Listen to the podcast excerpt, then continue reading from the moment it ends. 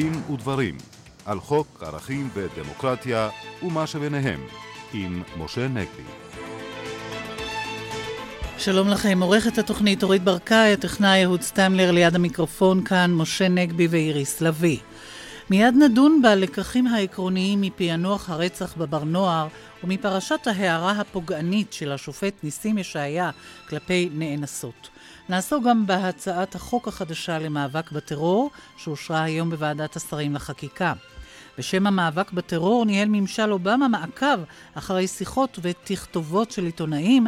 אנחנו שמחים לארח כאן באולפן את עורך דין הדוקטור ישגב נקדימון, היועץ המשפטי של חדשות ערוץ 2, שפרסם בימים אלו את ספרו החדש על החיסיון העיתונאי. נשוחח עמו על הספר וגם על סוגיות בוערות אחרות בתחום חופש העיתונות. האם התפרקות כוח האו"ם בגולן לנוכח המשך פשעי המלחמה של אסד היא עדות לקריסת החוק והסדר הבינלאומי? עמנו העורך הדין יעל ויאס גבירצמן, מומחית למשפט פלילי בינלאומי. מאורחנו המומחה לדיני הגירה, עורך דין צבי קנטור, נשמע הצעות ותובנות מקוריות בעניין הטיפול במבקשי המקלט מאפריקה. כל אלה איתנו, אבל נפתח כאמור בהערות בשולי פענוח הפיגוע, הרצח בבר נוער, משה. תראי, ללא ספק איריס אה, מגיע פרגון גדול למשטרה על הפענוח הזה, שלא היה קל, אבל אי אפשר שלא להביע מורת רוח גדולה מן הפרשנות שהתלוותה לפענוח הזה, בעיקר מן הזריזות שבה המשטרה מיהרה לומר, בלי שמישהו ביקש ממנה, שאין מדובר בפשע שנאה. כמובן, לא כל הפרטים עדיין אה, בידינו. אנחנו עוד uh, נתייחס לזה בהמשך. יש עדיין צו איסור פרסום, למרות שהבטיחו לנו שמחרתיים הוא יוסר uh, מן הסתם. ויכול להיות שעל פי חומר הראיות שבידיה המשטרה לא הייתה יכולה לקבוע נחרצות שזה אכן היה פשע שנאה ממניע הומופובי, אבל בוודאי שלא היה לה שום בסיס לקבוע את ההפך, שזה לא היה פשע שנאה. המשטרה אומרת שהמניע היה נקמה אישית. אז חשוב לומר שמניע של נקמה אישית לא בהכרח שולל גם מניע הומופובי של אה, פשע שנאה.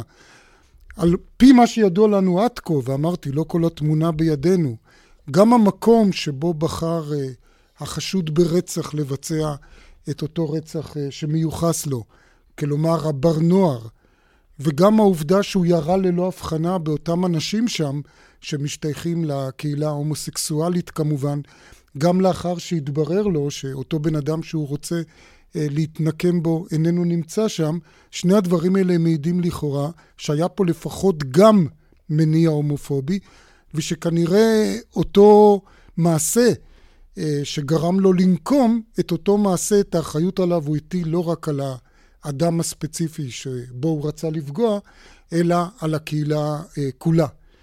אז כמו שאני אומר, הייתה פה פזיזות אה, שאיננה במקומה. אני רוצה גם להזהיר את עמיתינו העיתונאים איריס, שלאחר שהתבררו הפרטים אה, ביום שלישי, שהעיתונות עצמה לא תיתן יד להומופוביה, בכך שהיא חלילה תטיל את מה שייוחס לאותו אדם מהקהילה ההומוסקסואלית שעצור כרגע, שהיא לא תייחס את זה לקהילה, לקהילה כולה. כי זה עוד פעם יהיה מעשה הומופובי אה, מובהק. השופט היום כבר התייחס לזה בהארכת המעצר, ובעצם גינה את העיתונות לכך, על כך שהיא כל הזמן מכנה את אותו עצור בכיר בקהילה, ומטילה על ידי כך סטיגמה, עושה דמוניזציה לקהילה ההומוסקסואלית, אבל אני חושב שהשופט פה צריך להפנות את האצבע המאשימה אה, לא רק כלפי העיתונות, אלא כלפי מערכת המשפט שהוציאה את צו איסור הפרסום הזה, ונדמה לי דוקטור ישגב נקדימון, נזכיר שוב, אתה היועץ המשפטי של חדשות ערוץ 2, התמודדות עם צווי איסור פרסום אה, זה כמובן לחם חוקך כמו לחם חוקה אה, של כל העיתונות. נדמה לי שזו לא הפעם הראשונה שמוציאים צו איסור פרסום כביכול כדי להגן על שמו הטוב של אדם, למנוע פגיעה, ובעצם גורמים פגיעה הרבה יותר קשה, כמו שאמרנו, אולי בקהילה שלמה. אתה בהחלט אה, צודק, משה. ראשית, אה, אנחנו נתונים למספר אה, גדול מדי של צווי איסור פרסום, אני חושב, וגם בהקשר הזה מן הראוי לעשות רפורמה, אבל על זה אולי נוכל לנהל דיון נפרד. אחת התוצאות הלא טובות שמתלוות באופן אינהרנטי להוצאת צווי איסור פרסום, בטח בעידן המידע של היום, שבעצם הציבור מוצף במידע בכל המדיות השונות, טלוויזיה, רדיו, אינטרנט, פייסבוק, טוויטר וכל...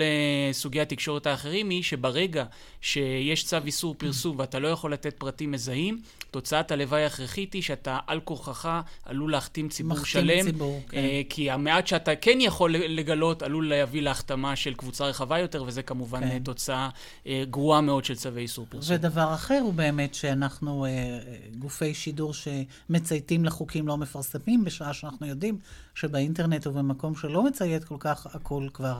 אה, ברשת נמצא, אבל זה כבר סיפור אחר. וגם הפיקוח על אותם אמצעים כן. שאת מדברת עליהם הוא כמובן הרבה פחות אפקטיבי. כן. ועכשיו, אה, משה, באמת סוגיית ההתבטאות האומללה, הנוראית של השופט בעניין הנאנסות. כן, דיברנו על אה, פשע שנאה, יש גם התבטאויות שנאה, ואני חושב שבהחלט אפשר לסווג את ההתבטאות של השופט ישעיה כהתבטאות שמבטאת שנאת נשים, בין אם זו הייתה כוונתו אה, ובין אם לאו, וכאשר זה בא מפיו של אדם שישב תקופה לא קצרה אה, על כס המשפט ובתפקיד שיפוטי אה, בכיר, זה כמובן חמור שבעתיים, וכאשר זה נאמר בהקשר של מקרה שבו אנחנו יודעים על מקרה של ילדה, על, על אישה שנאנסה בהיותה בת 13, על אחת כמה וכמה.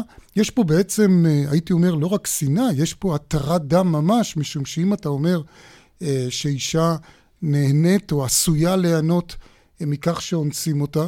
אה, אתה בעצם הופך אותה לא רק לאובייקט זמין לשימוש מיני, אלא לאובייקט שכביכול מזמין שיכפו עליו יחסי מין.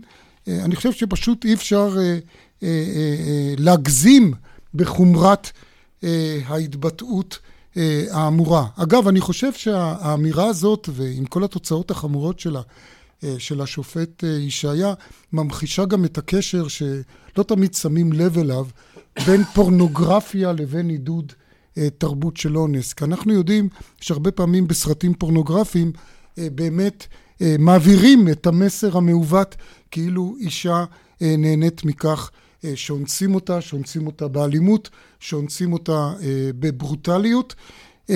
עכשיו, אני רוצה לומר, וחייבים לומר את זה לשם הצדק וההגינות, ההתבטאות של השופט ישעיה, בשום פנים ואופן אי אפשר לראות אותה כהתבטאות שמייצגת את מערכת המשפט ואת ציבור השופטים אה, בכללותו. אני רוצה לומר שאפילו ההפך, ב-20 שנה, 25 שנים האחרונות, מערכת המשפט הייתה מאוד רגישה אה, לאוטונומיה של נשים על גופן. אנחנו זוכרים את פסק הדין בפרשת אונס שומרת, אנחנו זוכרים לאחרונה את פסק הדין שהרשיע את משה קצב. אפשר לומר שאפילו הרבה פעמים בתי המשפט הקדימו את המחוקק בהגנה אה, על נשים. אבל אני רוצה לומר שדי בהתבטאות אומללה כזאת ובהתבטאויות אחרות שידענו בשבועות ובחודשים האחרונים, וזה הוזכר בזמן האחרון שהיו כבר התבטאויות דומות לצערנו, די בהתבטאויות בודדות כאלה כדי לרוקן מתוכן את כל העבודה הטובה הזאת שעושים בתי המשפט, כי מה בצע לנו בפסקי דין ובחוקים מצוינים אם נשים פוחדות ונרתעות להתלונן.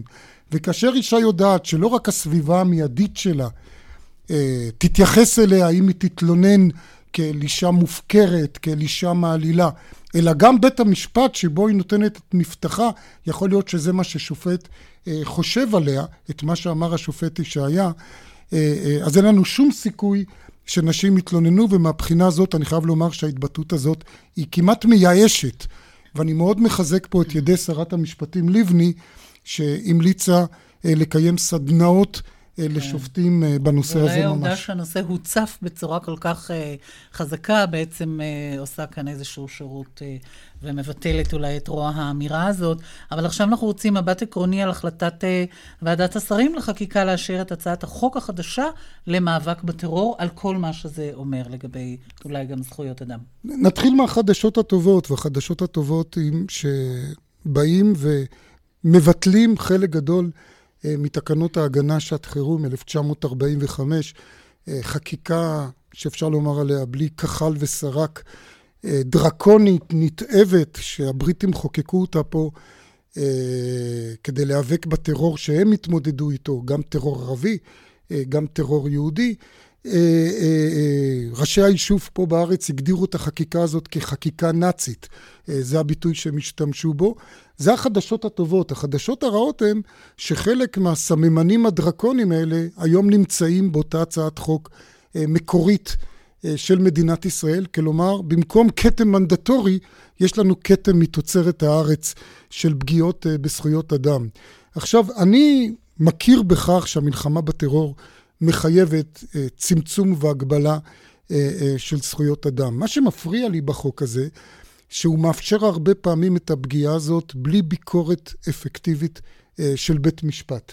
וזה דבר שצריך להפחיד את כולנו, משום שהצירוף בין חשאיות, והרי מדובר בדרך כלל במלחמה בטרור, במלחמה חשאית, בצדק חשאית, של שירותים חשאיים, שב"כ, מוסד וכולי.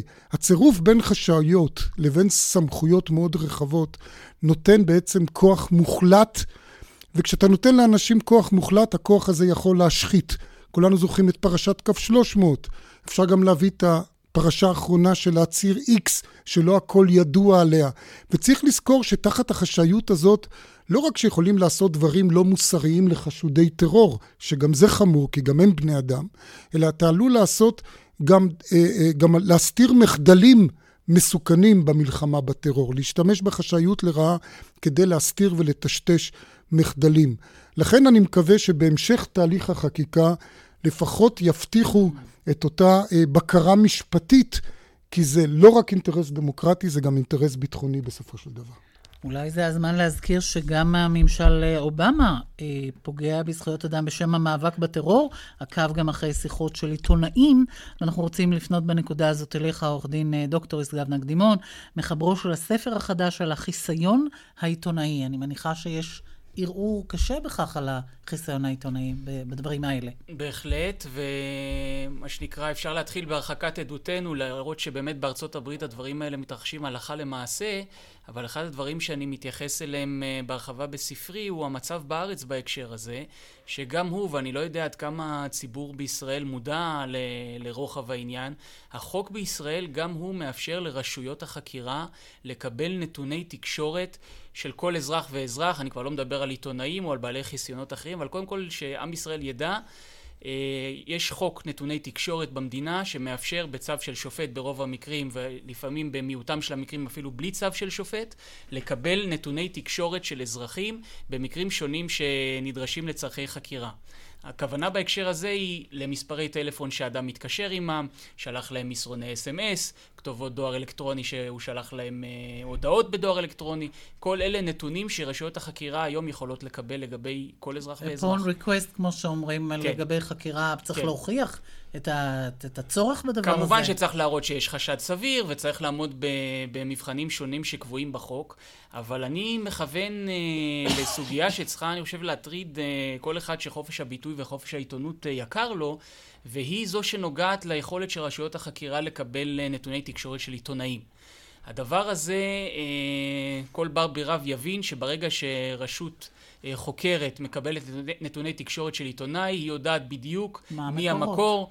היא יודעת גם נתוני תקשורת היום יכולים לספק נתוני מיקום, זאת אומרת איפה העיתונאי עמד בזמן שהוא דיבר פיזית, איפה הוא עמד בזמן שהוא דיבר עם המקור, איפה המקור היה, יכולה לקבל כתובות דואר אלקטרוני של מקורות. אני רוצה פה לשאול אותך, דוקטור נקדימון, כתבת ספר יוצא מן הכלל על החיסיון העיתונאי, אנחנו כמובן צריכים להזכיר שהחיסיון הזה עד היום לא מעוגן בחוק, אבל יש פסיקה שוב מפוארת של הנשיא דאז שמגר, שהכיר בחיסיון הזה ובחשיבותו, ובעצם אמר השופט שמגר שבעיקרון אתה לא יכול לשאול עיתונאי מי מסר לו מידע, אבל כמו שאנחנו כרגע רואים, במציאות שהרגע תיארת, אתה יכול בלי לשאול את העיתונאי, לדעת עם מי הוא דיבר, ולא רק על מקור אחד שלו, בעצם על כל המקורות שלו, על ידי הוצאת אותם נתוני תקשורת, אתה בעצם יודע על כל האנשים שהוא דיבר איתם וכולי, ואז נשאלת השאלה אם בכלל החיסיון העיתונאי לא התרוקן לגמרי מתוכן.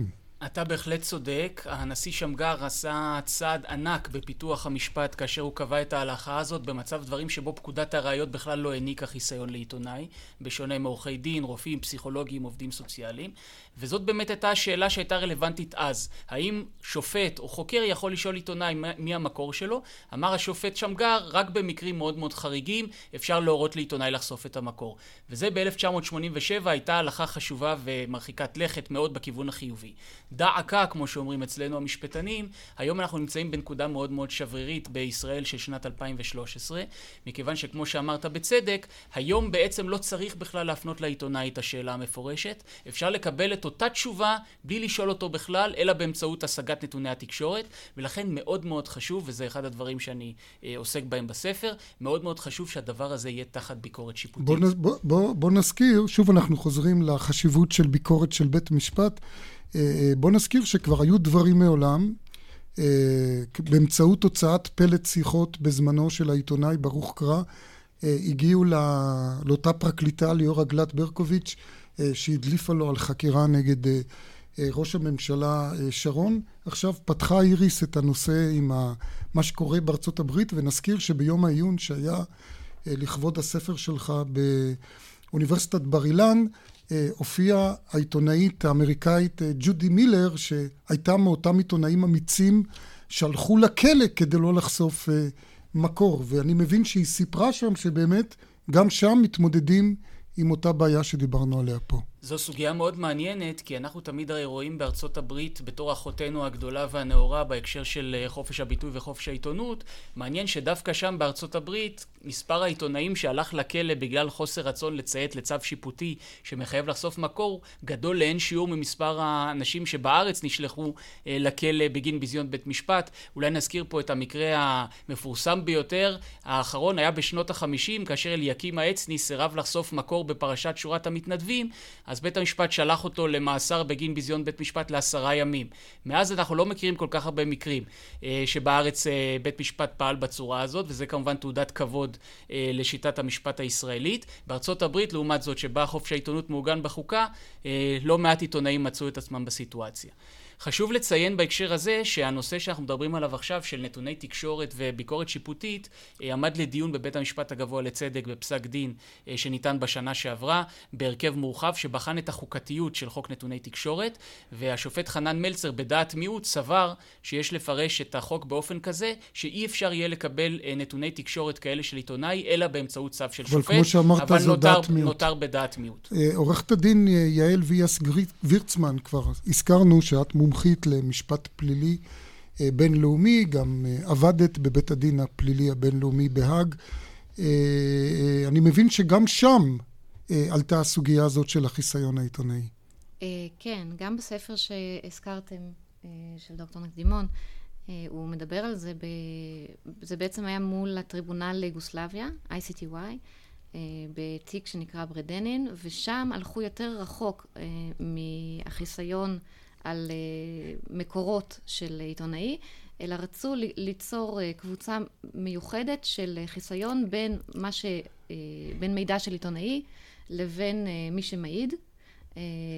קצת, זאת אומרת, זה התקרב למה שקורה בין עורך דין למרשו. כלומר, בית הדין בעצם לפשעי מלחמה ביוגוסלביה נתן חיסיון הרבה יותר רחב ממה שקיים אצלנו, אפשר כן, לומר. כלומר, אוקיי, הערכאה הראשונה התירה את ה... התירה את, את כך שהעיתונאי צריך, אה, צריך אה, להעיד, ובעצם הוא לא היה צריך להעיד, אה, על מקורות שלו, אלא לומר, להבהיר את המידע שהייתה בכתבה. הייתה כתבה והוא היה צריך להעיד, כי זה היה חלק מחומר הראיות.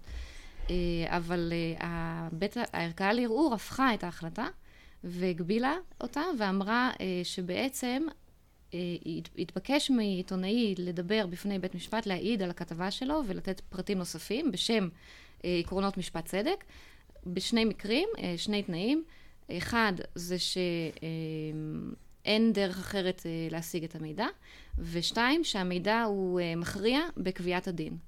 אוקיי. אה, דוקטור נקדימון, רצית لا, להגיד? למה, למה ההחלטה הזאת אה, היא באמת אה, מאוד ראויה, ואני בספר גם קורא לאמץ את העקרונות שלה בארץ? מכיוון ששם באו ואמרו, למרות שאין סיטואציה מובהקת שהמקור ביקש לשמור את זהותו בסוד, אומר שם בית הדין הבינלאומי, יש אינטרס ציבורי מאוד מאוד חשוב, שאנשים שמתראיינים לעיתונאי ידעו שה, שהוא לא יהפוך באופן אוטומטי להיות עד תביעה, כי בפעם הבאה הם יזהו אותו כזרוע ארוכה של רשויות החקירה ולא ישתפו איתו פעולה. ומי שייפגע זה הציבור. ופה גם כשהמקור מבקש, כמו שאנחנו יודעים וכבר ראינו, אה, לפעמים הוא נחשף אה, למרבה הצער. עוד נקודה אחת, אני רוצה לנצל את שהותך כאן, דוקטור נקדימון.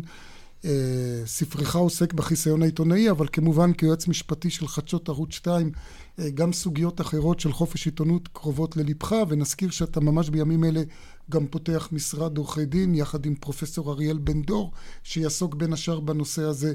השבוע יעלה בכנסת אותה הצעת חוק שתאסור על הוצאת לשון הרע על צה"ל, כמובן בעקבות פרשת ג'נין ג'נין וכולי. איך אתה רואה את היוזמה הזאת? כן, כמו שציינת בצדק, הצעת החוק היא תוצאה ישירה של פסק הדין. אולי נאמר שתי מילים על מה שהיה בפסק הדין. בפסק הדין בעצם תבעו אה, לוחמים אה, בצה"ל שהשתתפו בלחימה בג'נין, הגישו תביעת לשון הרע כנגד היוצר של הסרט אה, ג'נין ג'נין, שבו בעצם הוצגו לוחמי צה"ל כמי שמבצעים למעשה פשעים אה, נגד האנושות.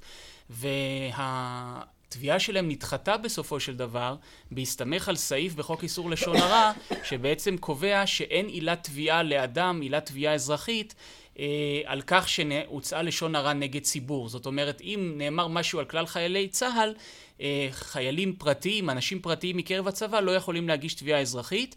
הסעד האפשרי היחיד בנסיבות האלה זה הליך פלילי, אבל לשם כך נדרשת אה, הסכמת היועץ המשפטי לממשלה.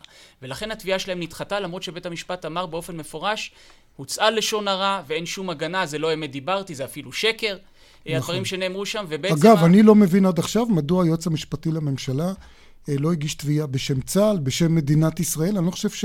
הלוחמים היו צריכים מכיסם וממרצם הפרטי לנהל את המשפט הזה. וגם בית המשפט העליון, כאשר הוא דוחה את הערעור שלהם, הוא מבטא באופן מאוד מאוד ברור את חוסר הנחת שלו מהתוצאה המשפטית, אבל הוא אומר, זה מאותם מקרים שבהם החוק הוא מאוד מאוד ברור, אז עכשיו הם מנסים לא לשנות את החוק. עכשיו מנסים לשנות את החוק, ובעצם לקבוע חריג מיוחד, שיוציא מגדר הסייג הזה לוחמי צה"ל.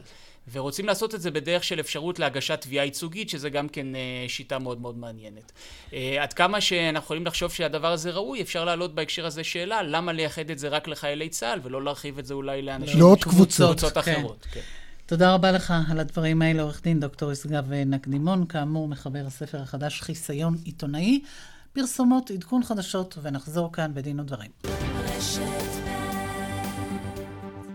אנחנו כאן בדין ודברים, ועכשיו אלייך עורכת הדין יעל ויאס גבירצמן, התמחית במשפט פלילי בינלאומי וגם שימשת אה, בצוות הסנגוריה של בית הדין הפלילי הבינלאומי בהאג. אנחנו רוצים לדבר איתך קצת למשל על צבאו של אסד שממשיך אה, לירות ולהרוג אזרחים, כוח האו"ם בגולן על סף התפרקות. את חשה שיש איזו קריסה של החוק והסדר הבינלאומי באזור? אה, כן, בהחלט מה שקורה בסוריה מעמיד אה, למבחן את, אה, את כוחות הבינלאומיים ו, וגם את מערכת המשפט הבינלאומית הפלילית. כלומר, אה, מנסים להגיע לאיזושהי החלטה במועצת הביטחון. סוריה היא לא צעד לאמנת אה, רומא, לאמנת אה, בית המשפט הבינלאומי הפלילי. ומנסים להגיע לאיזושהי החלטה של מועצת הביטחון, כמו שהיה בסודאן ובלוב, כדי שיעבירו את, ה, את העניין הזה של מה שקורה בסוריה לסמכות בית המשפט הבינלאומי הפלילי, וזה לא קורה. אה, רוסיה עוצרת את זה. אה, ובעצם אה, כרגע העניין תקוע. פשוטו כמשמעו, אין דרך, אין דרך הלאה. אז בעצם אנחנו בגבול, רואים חזרה לתסריט שהכרנו לפני מלחמת העולם השנייה, ושכביכול הקמת האו"ם היה אמור להיות הלקח למנוע את זה. כן. שיתוק ו... בעצם. לעולם לא עוד, זה אנחנו עדיין לא בעידן כן. הזה. כלומר, אין שום דרך לאכוף ולהביא את הכוחות האלה לתפקד? באזורים, אם כוח האו"ם לא רוצה, או בורח, או... אם מדינות, אה, מדינות עושות איזשהו ברית רק דרך צבאית בעצם, אחר כך אולי יהיה ניתן לומר שהדרך הצבאית הזאת היא לא חוקית, אה, משהו כמו כוחות נאט"ו, אבל כרגע לאו"ם אין כוחות. בוא נזכיר שבעצם כדי להפעיל כוח של האו"ם אתה צריך החלטה של מועצת הביטחון. כמובן. ושם כבר אמרנו, יש את הווטו המפורסם, אולי נגיד המפורסם לשמצה אה, בהקשר הזה. אבל תראי, באמת אני רוצה להתעכב שוב על העניין של כוח האו"ם, כי אנחנו עכשיו ממש בשבוע שעבר אה, ציינו 46 אה, שנים למלחמת אה, ששת הימים, ואנחנו זוכרים שאז נאצר סילק את כוח האו"ם מסיני, וכולם נדהמו מזה שמזכיר האו"ם מיד רק נאצר דורש ומפנה, וככה בעצם זה הוביל למלחמה. והנה שוב, בדיוק כשצריך את האו"ם, אז אנחנו רואים שהכוח מתפרק. מה, מה, מה, מה קורה בנושא הזה של כוחות או"ם? אה, בעצם, מה, התועלת בהם אם ברגע שצריך אותם הם, אה, הם אה, לא עומדים במבחן? כן, זו שאלה, זו שאלה נכונה, כי זה עניין של כוחות או"ם, אבל לא רק כוחות או"ם, אלא כוחות בינלאומיים בכלל. אותו מצב שאנחנו רואים ביוניפיל קרה בכוח EU-BAM, כוחות האיחוד האירופי במעבר רפיח, כשישראל התנתקה מעזה.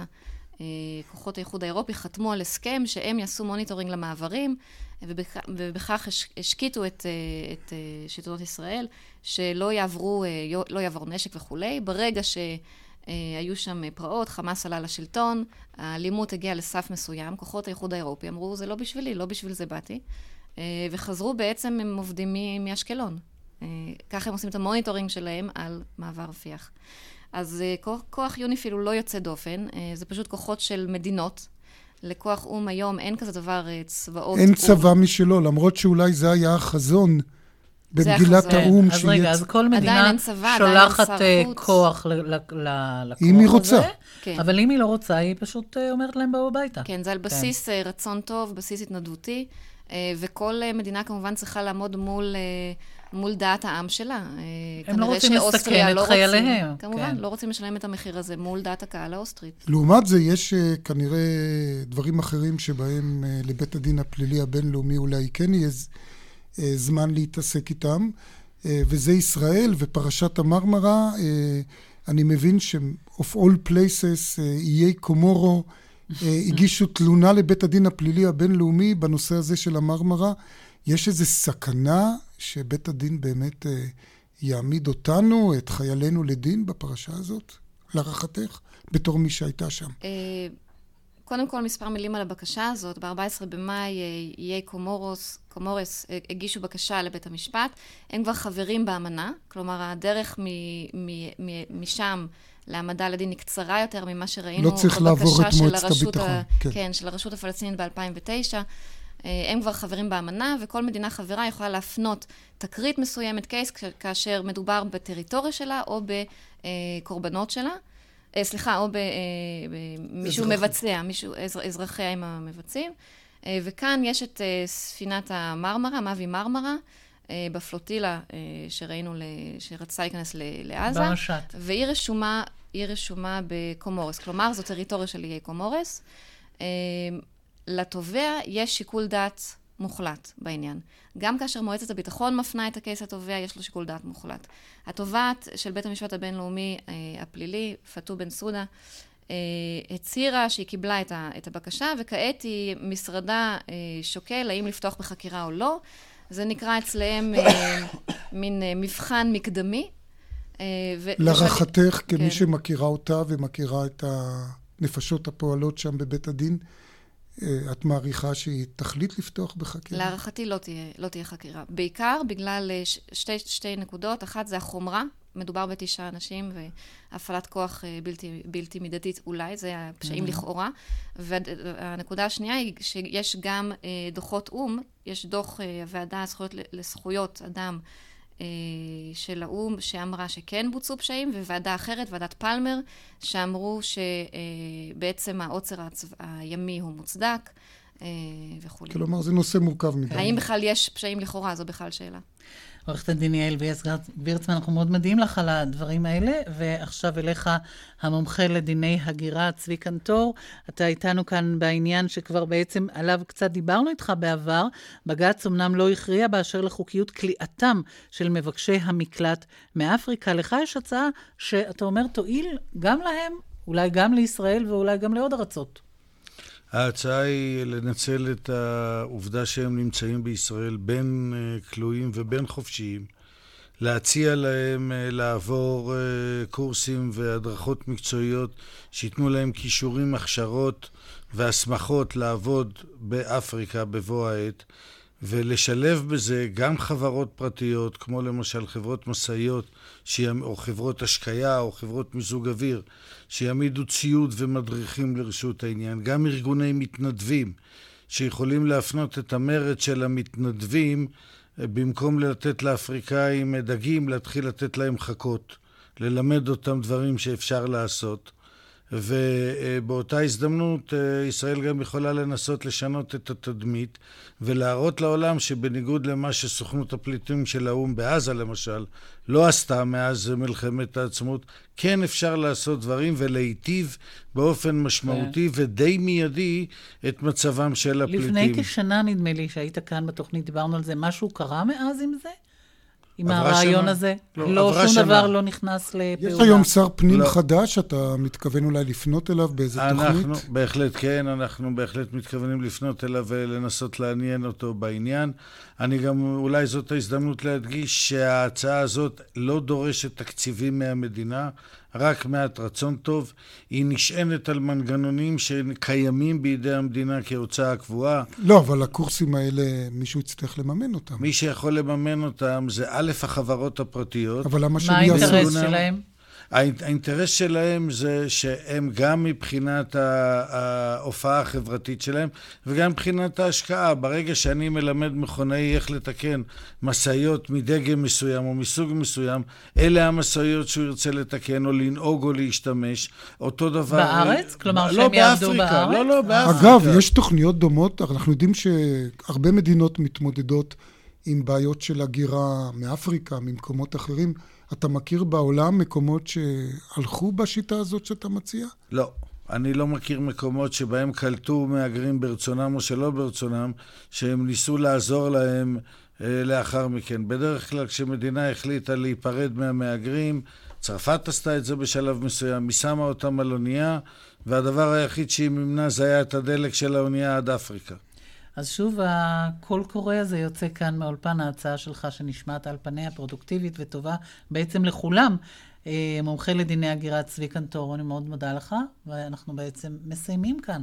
תודה לכל אורחינו, לדוקטור ישגב נקדימון, עורכי הדין יעל ביאס גבירטמן וצבי קנטור, עורכת התוכנית אורית ברקאי, הטכנאי אהוד סטמלר, באולפן היינו משה נגבי ואיריס לביא.